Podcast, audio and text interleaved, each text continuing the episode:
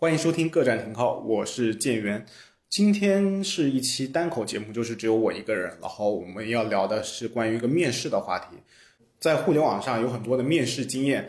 简称就是面经。这些面经其实更多的是面向于被面试者的人，就是你怎么样去校招或者说社招，你怎么样去在群面中更好的表现自己。你是要当一个 leader，或者说你是当一个计时员，或者说当一个笔记员，或者当一个最后总结的人。就是群面，或者说你怎么样去在社招的时候去更好的总结自己，这些面经最终总结就是，呃，你去获得一个岗位的工作机会。但是互联网上很少会去针对于面试官来做一个内容的输出，就是你怎么样去做一个更好的面试官，去发现更好的人才。那我们今天就来聊一下这个话题。首先，先有请我们本期的嘉宾建元哦，也就是我自己。呃，关于我自己的话，我。在前两年都是在网易游戏当一个外包团队的一个管理者，然后对这个团队的一个面试，然后绩效考核以及呃日常管理做一定的工作，所以这也是为什么我想要做这一期节目的一个原因，因为我之前面试了，其实也就将近两百次吧，然后想把这一个经验沉淀下来，以及做一个小小的分享跟讨论交流。首先第一个话题就是。呃，面试它有什么意义？呃，我们先讲面试的话，一定是一个空间内，呃，以前可能更多是线下的一个会议室，但是现在可能更多是线上的一个网络空间，但也是同一个空间，就是在这么同一个空间内，两个主体之间发生的化学反应。呃，我觉得它更像是一个化化学反应，因为互联网发展到今天，如果很多很多事情，如果说呃它是可以被计算机替代的话，那它早就已经被计算机替代了。那为什么面试还没有被说有一个机器人或者说 AI 来判断？比如说把你的简历去 AI 打个分，然后就让你通过或者不通过，还要 HR 的筛选，或者说，呃，为什么还需要有面试官去一个真人去给你做面试，而不是一个机器人听到你的自我介绍、你对项目的看法？为什么呢？因为这个东西就是没有办法很好的被量化的东西，它更多的其实就是一个化学反应，更多的是。可能是你的语气，可能是你的姿态，可能是你的表达，面试官是否能够被你打动，然后所以你能否通过这个面试？嗯，所以它其实是一个很玄的东西。今天交流了，我觉得也是讲一讲我们怎么样去判断这些玄学的东西，怎么样去感化感性为一个比较理性的东西。那么首先，呃，具体有什么意义呢？我觉得对于面试官跟面试者来说都有三个意义。从面试者的角度来说。呃，第一个意义就是获得这个工作机会。那当然了，你如果不是为了获得这个工作机会，那根本就不会有这场面试。那你是过来干嘛？过来玩吗？所以，第一个一定是为了获得这个工作的机会才会开展这个呃面试。那第二个的话，其实就是一个很好的提升总结的一个机会。为什么说是一个很好的提升总结的机会呢？因为。一场面试，如果说你没有办法通过的话，无非就是两种情况，一种就是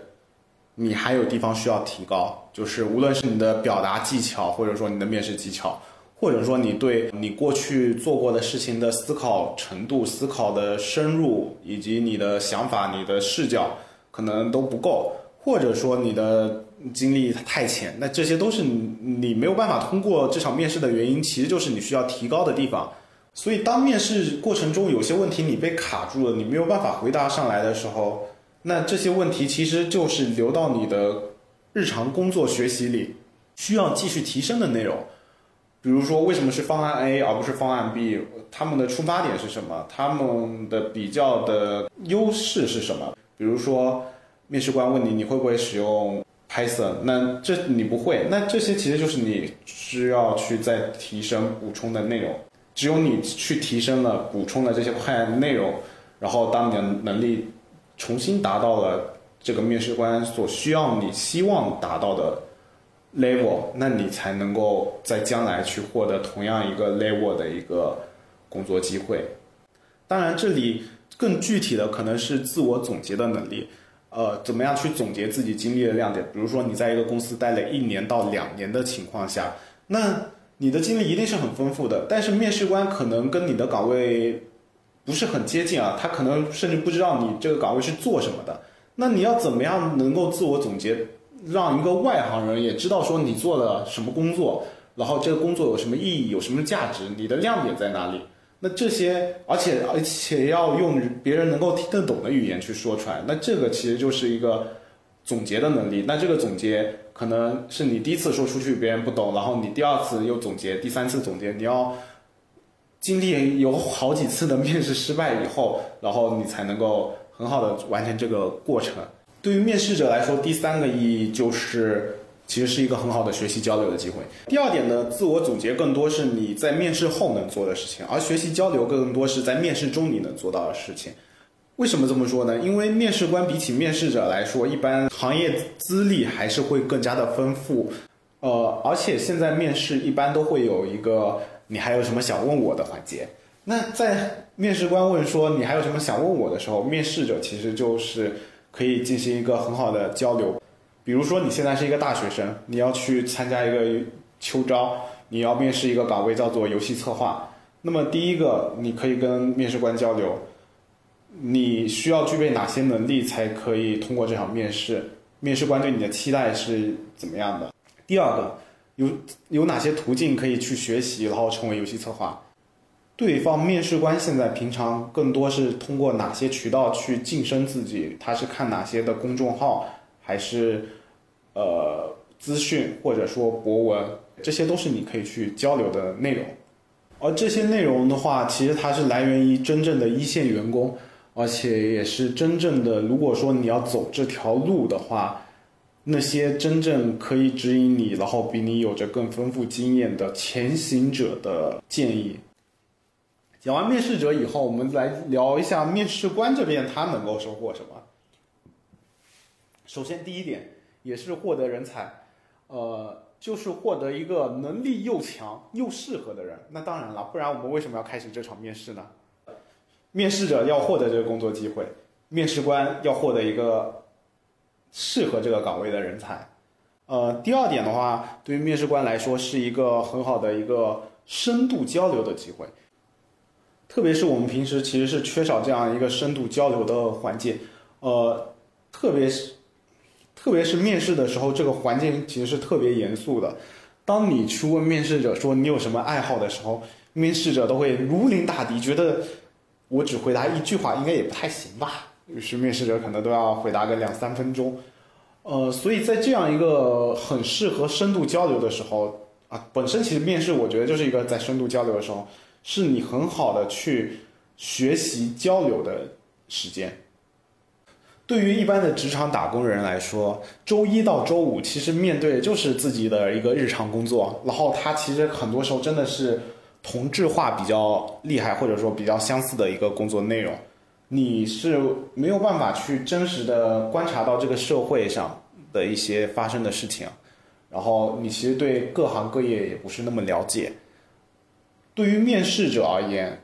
一般来说面试者分为两类。第一类就是跟你的这个工作岗位它是有相关经历的，就是可能是从一个竞品或者说友友商过来的。第二个就是他可能之前没有干过这块的业务，然后他是从其他行业转过来，比如说去年可能是从教培行业转转过来的。嗯，那就是两种不同的人，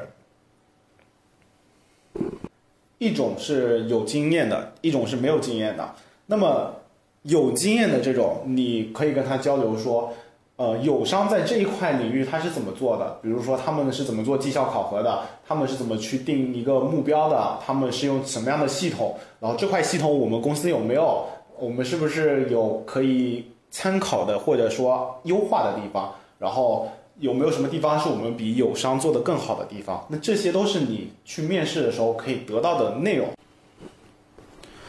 另外一种人的话，就是他完全没有经验，不是从友商过来的，他可能是从各个行业过来。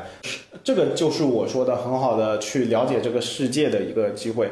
像之前我面试过三四个自主创业的同学，我就会了解他们是怎么样自主创业，然后去做这个项目，以及为什么他最终失败了，然后要来。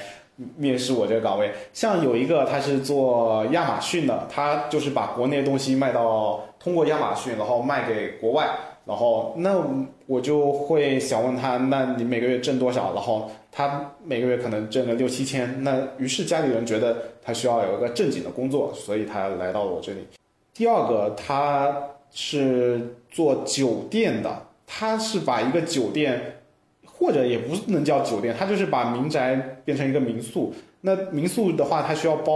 装，然后需要去呃做 ISO，让自己的排名更好。那这块的投入以后，为什么倒闭了呢？因为那个疫情的原因，所以他这块的合伙人也撤了。那还有一个是做代练陪玩的一个同学，他是一开始在比心上去接这块的陪玩的单子，后面呢他就绕过了平台，自己加了这些老板们的微信，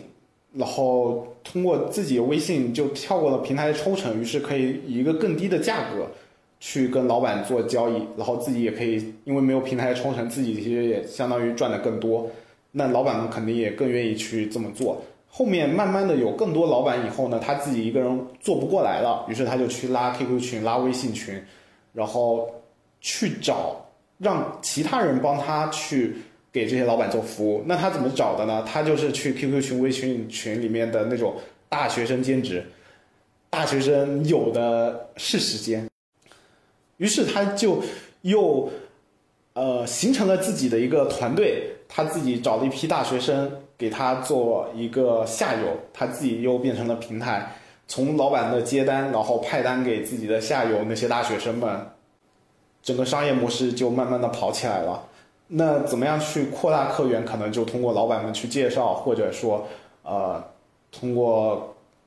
比心慢慢的转移到他自己的这个呃线下交易的渠道。最终最终失败其实有两个原因，一个是外部的市场环境不是很好，就是比心的陪玩服务是因为监管问题然后下线了，相当于它一个稳定的获取客源的方式没有了。然后第二个是因为它的本身的一个技术壁垒就很低，那他去获得这种客源的话，他比起那种大的工作室又没有去打更多的广告，那只是靠人力去投入时间。去获客的话，其实获客的效率是不高的。然后他同时有没有很大的资本说去能够投入去把自己的搜索排名，无论是在闲鱼或者说淘宝，所以那他的获取的客源其实也是会慢慢的下降。这个故事，当然我讲的这些创业的同学，其实我觉得他们都很厉害。呃，我讲这些故事的原因是因为我觉得这些同学就是我能够。这些同学就是我在跟他面试的时候，能够从他身上学到的东西，以及听到的东西，听到的经验，这种一手的经验，真正的深度交流，我觉得是很难得的一个机会。那听到这些故事，其实我觉得就是很宝贵的一些一手经验，是一个很棒的一个深度的一个聊天。最后第三点的话就是。其实是一个企业宣传的问题，嗯，特别是越大的公司越要看重这个吧。比如说你是任天堂的员工，你你就会发现有很多面试你的玩家是一个任天堂的粉丝，他会过来跟你说，哇，我从小就玩你们的游戏，怎么样怎么样。但是可能你面试的这个岗位跟制作游戏一点关系都没有，但是你还是要代表企业形象，为什么呢？因为你就是。给我提供服务的这个游戏厂商的员工是什么样的一个形象？所以你不要去问一些很白痴的问题，或者说很无聊的问题，比如说啊，你好，你的 QQ 号是多少啊？啊，当然也不可能会发生这种问题啊。呃，我所要讲的是说，所以面试官应该尽量表现的比较专业，让面试者觉得，嗯，你很你很强。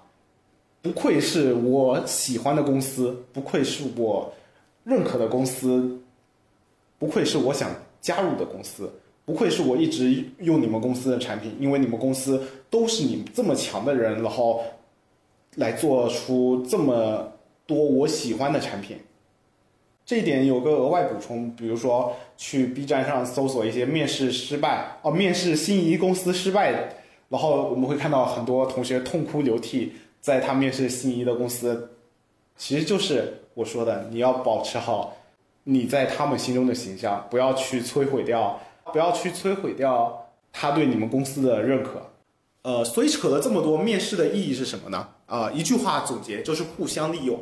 我利用你能够得到我想要的一个人才，然后把这个工作给做了。你利用我得到这个工作的机会，然后能够挣到一笔钱，对吧？工作还是为了薪水嘛。我利用你，然后看看外面的世界是怎么样的，各行各业都有什么门门道道。你利用我提升总结，让自己变得更强。所以总结一下面试的关键词：利用。所以这一期节目的受众，我觉得其实适合所有人啊。如果说你是一个面试者，无论你是参加校园招聘或者说社会招聘，你都可以去听一听，怎么样去更好的利用我们这些面试官。当然，呃，面试官不一定总是面试官。我其实很多时候我可能也是面试者。那如果你是一个面试官的话，你也可以听一听，怎么样去更好的去筛选。好的，那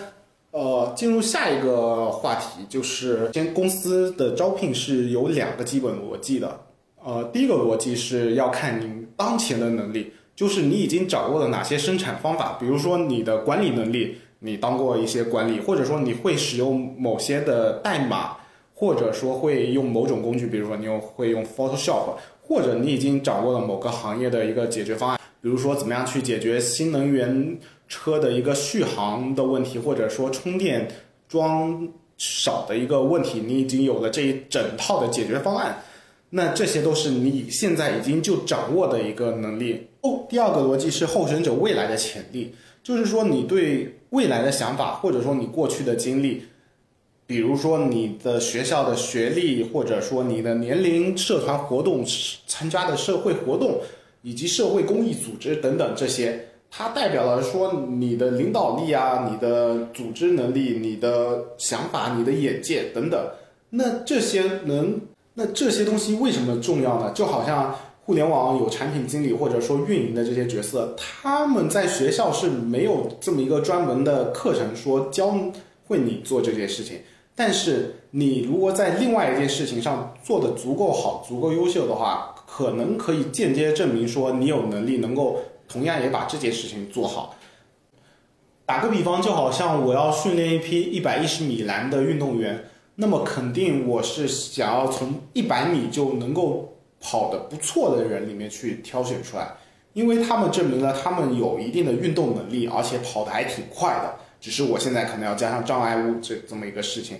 所以企业就看两点，一个是你当前能力，另外一个就是你的潜力。那什么时候会更看重潜力呢？就是校招的时候，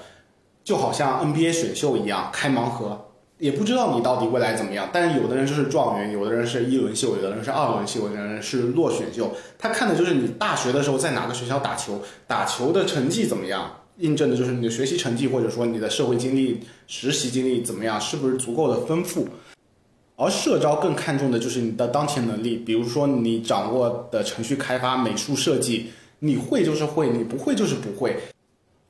他们强调就是你已经掌握的能力。而不能说你看起来好像很会用 Python，你看起来好像写 Java 很厉害，你看起来未来有这个潜力是不行的，就是必须你当前就已经掌握到哪一个程度。但是越大的公司越强调你当前能力跟未来的潜力的结合，呃，只是校招会更看潜力，虽然不奢求说你一进来就能够把问题解决掉，但是也不可能。希望说，我您你是一个我教了你三遍、四遍、五遍、六遍都没有办法教会的人。而对于社招的话，那他更强调当前能力。那但是他也不希望说你进来之后只把这个问题解决掉。那这个问题解决解决掉之后，你又去哪里呢？他就希望你能够去解决更多更大的问题。所以这就是企业为什么招聘的时候像是要造航母一样。因为他真的期待你有能力未来来开这艘航母。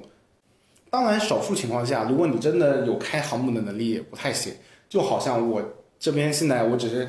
缺一个划船的人，我的工资只能给到一千美元一个月。那你这边能够开航母，那你进来之后，你感受两个星期，你肯定就走了。所以从企业的成本来说的话，如果你的能力太强了。超过这个岗位本身的话也不行，因为我知道你进来之后你待不久。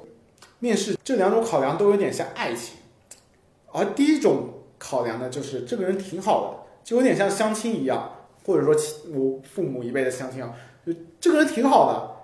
的，呃，比如说他是一个事业单位的，或者说他是一个呃国企员工，或者说他是一个年入百万的一个富翁，就这个人挺好的，这小伙子挺诚实的，这姑娘挺漂亮的，挺俊的，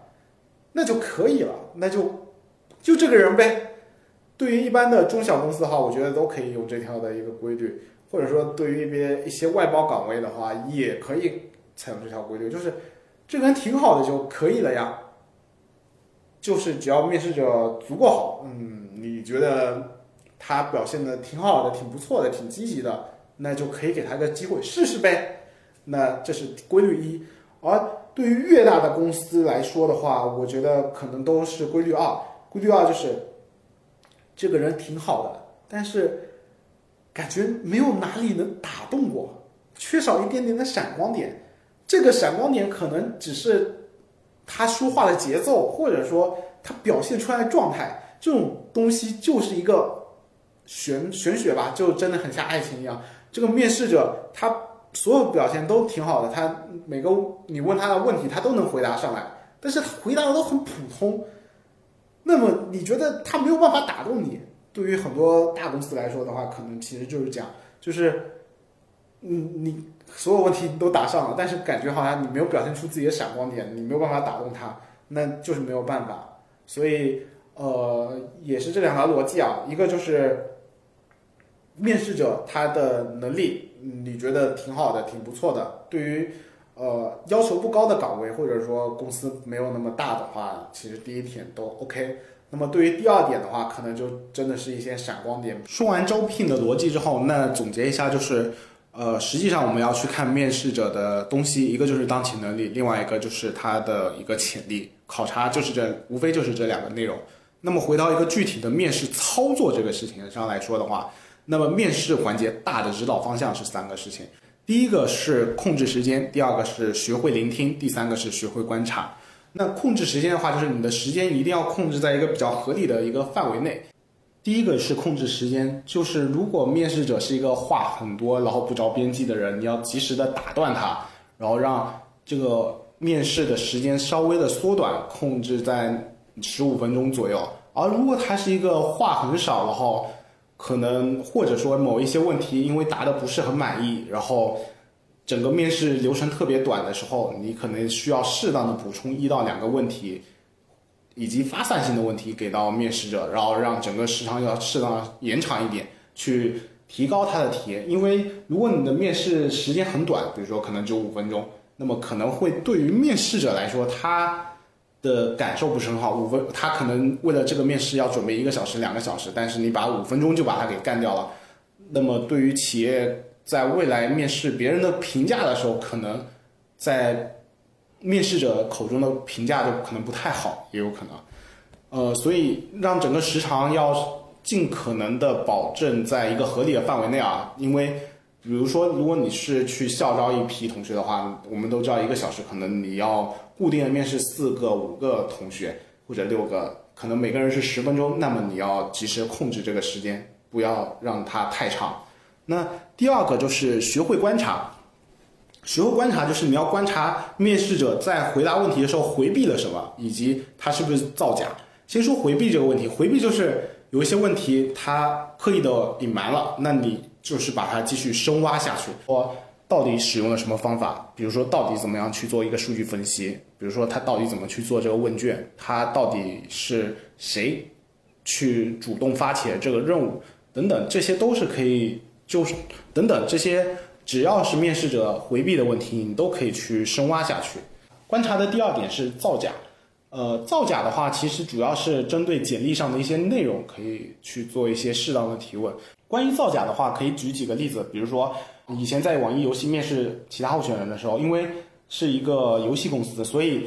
会问面试者说你平常玩什么游戏？然后面试者一般为了跟这个公司表现的比较亲切，实际上是没有关系，你你说你不玩游戏也 OK。但是，一般为了表示亲切，他们都会说自己喜欢玩网易游戏里的哪一些游戏。那有一些同学，比如说会说玩阴阳师，因为我们实际上是希望说，呃，当然就是他玩游戏越深入越好，因为可能去做他比较了解的游戏的工作内容会更好。那比如说他说他要玩阴阳师，好，那我们就会问啊，那阴阳师玩到什么水平了？玩了多久？玩了多少级？那有有一个男生说他玩了快一百级，哦，那他就被干掉了，因为我们知道阴阳师最高是六十级。呃，还有包括去说明日之后，我说啊，那你明日之后等级多少级了？他说啊，玩的不多，三十多级啊。那我们又知道明日之后其实没有等级这个概念。那另外，比如说，因为我们之前是希望有掌握一些编程能力的，那面试者有时候会写自己掌握 Python 能力，那我就会问他说，Python 的基本数据类型是什么？C 语言的基本数据类型是什么？那很多时候，如果面试者能答上 OK，那这是一个我觉得加分的内容，就是他真的掌握。这个能力，那更多的时候，很多时候真的简历上写了这一点，我实际上去问的时候，他说啊不好意思，这是我大学时候考计算机二级的时候，所以我觉得我有这个证，我应该就是掌握了这个能力啊。或者有的人说啊不好意思，我这周才刚开始看网课，那这些同学就是当我问完这个问题之后，我知道啊这个同学已经被我 pass 掉了，我剩下只是呃。只需要把这个面试流程正常的走完就 OK 了。说到回避这个，也可以举一个曾经的面试的一个例子。有一次是面试，有一个三十多岁的一个曾经的一个负责人，他负责过去搭建一个外包的一个基地。那么外包的基地问了一下，因为我们当时对搭建外包基地这个事情也比较感兴趣，所以就跟他进行一个闲聊吧。然后也是。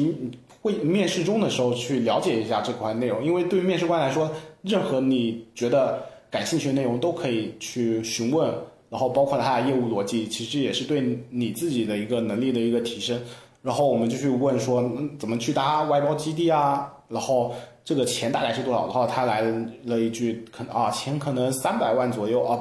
每个月，然后以及那人员是多少人呢？啊人员是两三百人，那么。这里当时就提出一个问题，那就是那为什么一个人每个月要花一万块左右？然后又问了他说，那每个呃外包的员工的工资大概是多少？然后他说大概可能三千、四千、五千左右。那这中间五千块钱缺口又出现在哪里？就感觉他回避掉这个问题，那就去深问他这个问题，但他最终也解释不清这一点，所以最终就把他给 pass 掉。因为关于钱的问题，他没有办法去解释清楚。所以最终这个面试就没有通过，所以这是学会观察，一个观察他回避了哪些内容，一个是观察他有没有造假的一个部分。那这种造假一般可能是你提前根据简历或者根据他的个人的一些介绍里面的一些问题，然后你可以去做一些的一个观察。然后第三点就是去学会聆听，就是听候选人说了什么，去记录他的重点，看看候选人身上具备了哪一些。重要的一个价值观，他是不是一个很聪明的人？他是不是一个有韧劲的人？他表现哪些他的优点，以及表现他哪些缺点？那呃，这是一个面试的一个方法论。那回到面试的实操，面试的话，整个流程第一步就是暖场。这个暖场就是面试官进行一个自我介绍。这是一定一定一定一定要做的一个事情，就是你一定要做一个自我介绍，你一定要告诉面试者说你是做什么的，你是呃哪个部门啊，哪个部门哪个业务，你今天是要来做一个什么样的面试？因为有一个很尴尬的举，也是举个例子，很尴尬一点，就是有一次我就是最开始的时候我没有做面自我介绍，然后面试完了之后，他问我说你是。呃，网易游戏的 HR 吗？我说啊，我不是，我这边是业务。于是，呃，后面所有的面试的时候，我开场白第一句永远都会说我是什么什么什么的业务。我们今天做的是一个业务方向的面试，所以我们考察是一个业务能力。因为不同的轮次，其实考察面试者的能力是不一样的。如果你不去做一个自我介绍的话，其实。一当然，一个是为了让整个氛围先暖暖和起来，就是暖场嘛。然后另外一个也是让面试者知道说他需要的回答的一个重点。当然，聪明的面试者是这样子，因为比如说越靠前面的轮次，其实呃业务是越要讲的越细，然后而越往后面的轮次，可能你更多讲一些方法论以及为什么去做这个事情，怎么思考的业务思考以及业务的。总结归纳其实可能更重要。那甚至比如说到了 HR 的环节，可能考察只是你的价值观，而不是你的一个业务能力了。而最靠前面的一定是业务能力。这种业务能力可能细化到你怎么样去定一个指标？你到底用什么指标？你怎么去做的一个模型？怎么样去做的一个数据分析？那你数据分析用什么工具？用哪些维度去做的这个数据分析？得到什么样结论？是能够越细越好的。嗯，暖场之后的第二个环节就到面试官提问环节。面试官提问环节第一个环节一定是一定是让被面试者候选者做自我介绍。为什么要做自我介绍？因为百分之九十五啊，百分之九十五的面试官几乎不会认真的去看一个候选者的简历，所以更多候选者的经历其实是靠他自我介绍的时候讲的。甚至我觉得还有很多面试官是到了要面试的时候才认真看了第一眼这个他的被面试者的简历。当然有很多的一些关键因素，比如说他是哪个学校的呀，他之前在哪个公司做哪些业务，会去看一眼。但是实际上这个公司他做过哪些的一个项目，或者说有怎么样比较突出的一个。业绩内容，一个是可能简历上写不清楚，另外一个可能面试官也没有那么多时间去看，而且可能简历比较多，看了之后也忘了，所以很多内容都需要候选者去自我介绍的时候，你再看再细致的看一遍，或者说你根据面试者的自我介绍去了解这个人。自我介绍之后，一般会针对这一块的自我介绍做一个个人背景相关的一个提问，求职动机是什么？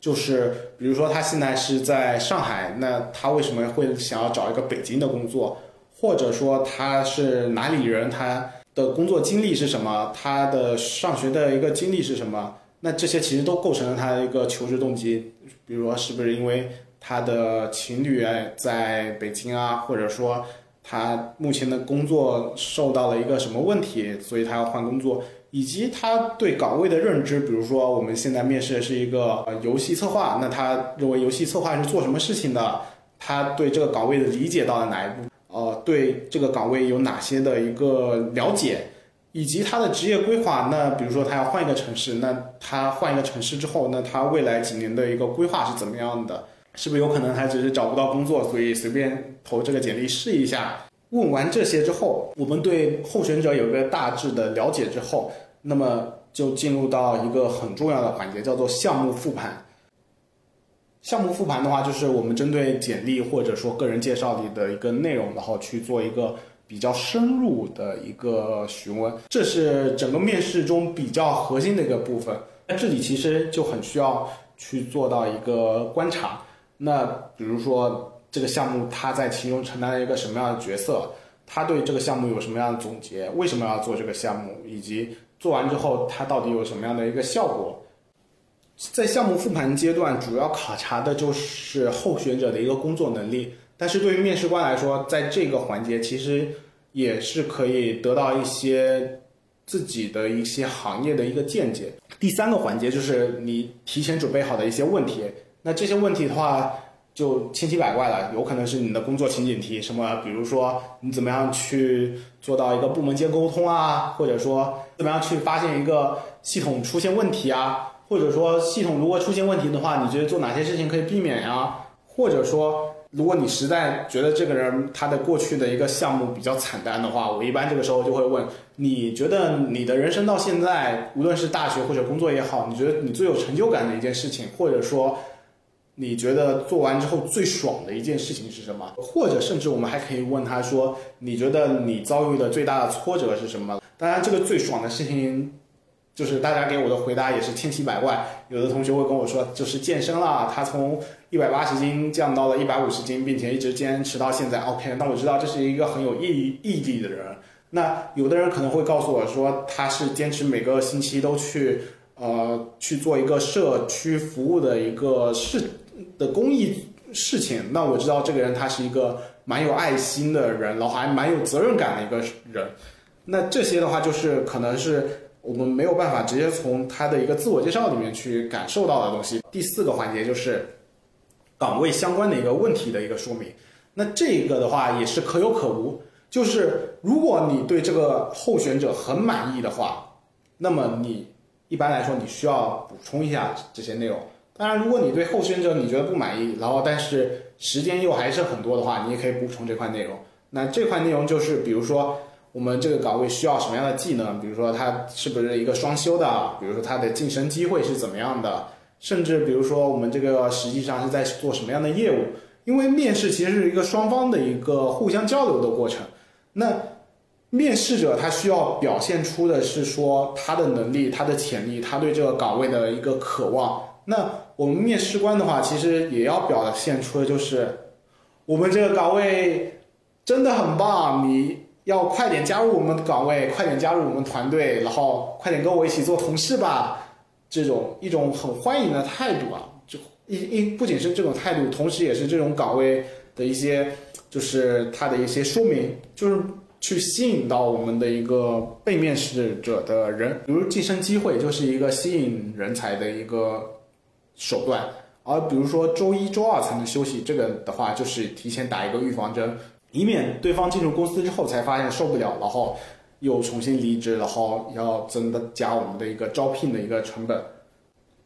面试官提问环节就是这四个内容，就是呃候选者自我介绍以及他的背景相关的一些问题，然后第二个就是项目或者说他的工作经历的一些复盘，然后第三个就是你提前准备好的一些问题，然后这些问题有可能只是你临时起意，然后你想要了解对方的，然后第四个的话就是岗位相关的一些问题的一个说明，那。面试者提问结束之后呢，就轮到了候选者提问，一定要给候选者提问的一个机会。那候选者提问环节就是让候选者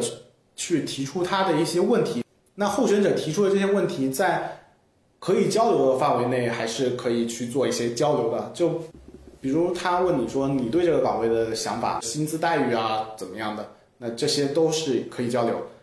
主要还是取决于候选者会有哪一些的问题。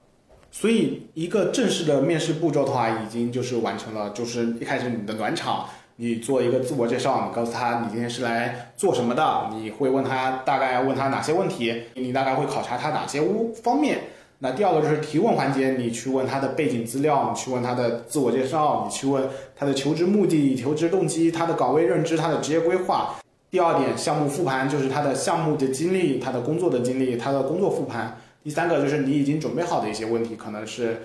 他的一个工作情景题，可能是他遇到的一个问题，怎么解决他的成就感的时刻，他的最爽的时刻。那第四个就是岗位相关的一个问题的一个说明，就比如说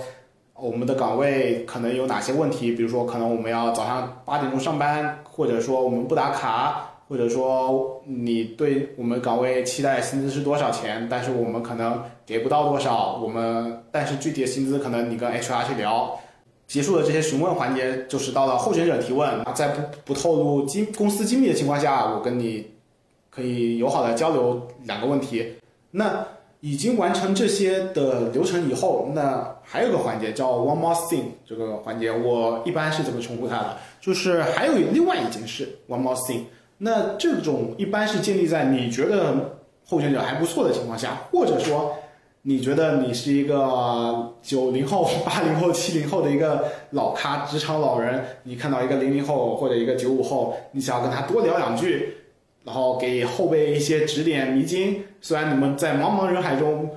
彼此相遇，可能在这一场面试的这种火花的一个瞬间之后，你们又呃分道扬镳，又江河入海。从此在彼此再也不相见，那你们想要你想跟对方把握住这片刻的火花，所以想跟他多聊两句，给他一点建议都 OK。那这种建议的话，可能是啊，你今天在某个观点上你表达的不是很清晰，然后或者说你对哪里的看法其实还有什么问题，这本这个问题在呃谁谁谁的某本书里面有更好的阐述，或者又或者是你今天的衣服其实穿的不太好。或者说你今天迟到了，然后下次要注意迟到，其实也是面试里的一个禁忌啊。就是，呃，当然如果你迟到一两分钟也无所谓了。如果你在一个面试里迟到了十分钟，那一般线上会议也不会去等你这十分钟了。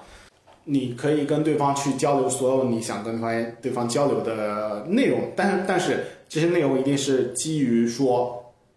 面试或者说工作能力上，而不是说。啊，你长得好漂亮啊！我能不能加你一个微信？我靠，那这种肯定不是专业的一个面试官该做的事情。我们只是基于说我们的专业内容以及工作内容、工作能力上去职场发展，去给对方一个建议。比如说啊，我也是哪里哪里福建人或者南方人，那么我们我认为什么是一个好城市，或者我以前也是哪个公司的，我觉得咱们公司也是不错的。总结下来，我们整个面试啊，整个面试环节一定要让候选者感到就是面试官传递信息时的热忱，对我们整个业务的信心，然后要尊重候选人，让候选者尽量的说完，然后我们在公司跟候选人利益的平衡点，对候选人给予一些专业的建议，呈现自己的专业感，在不泄露公司机密的情况下，尽可能的向候选人介绍业务情况、行业情况，聊自己过往经验、未来可能的发展。空间让候选人能够安心的觉得来了公司以后有一个发展的一个前景。那么面试环节就结束了，那么是不是到此就结束了呢？哦，不是，因为还有个事情叫做面试评价。那么头层的面试评价，可能每个公司会有自己的不同的写法，那就是他的求职动机啊，他的当前能力啊，他的岗位认知，他的职业规划或者跟岗位的匹配性等等。呃，其实都是我们面试中去看的一些问的一些内容，呃，包括还有就是当前能力跟未来潜力。另外提到面试时候，其实有两个逻辑啊，第一个都有点像爱情，都这两条逻辑都有点像爱情，或者说有点像结婚。第一条逻辑是，嗯，感觉这个人好像挺好的，就是。他好就可以了，就是我我觉得这个人很好呀，这就 OK 了。这个对于一般的中小公司的话，我觉得都可以用这条。呃，一般来说，面试评价也不会给到候选者。其实面试评价很多时候就是我刚才说的 one more thing 那个环节里，可能你自己心里就有数了，然后你知道这个人，你就像前面我们说到的，呃，两个逻辑嘛，有可能是啊你很好，但是你有些东西没有办法打动我，或者说呃。嗯，你还不够好，有些东西就是你的当前能力啊，或者说你的经历啊、你的资历啊，你对某个东西的看法了解，你的职业规划跟我们可能不太匹配啊。那这些东西都是可以在 One More Thing 里面去交流的，而这些东西交流的内容其实也可以是你的面试评价，因为面试评价一般是不会给到一个呃面试者手上的。那这些东西就是 Just a little conversation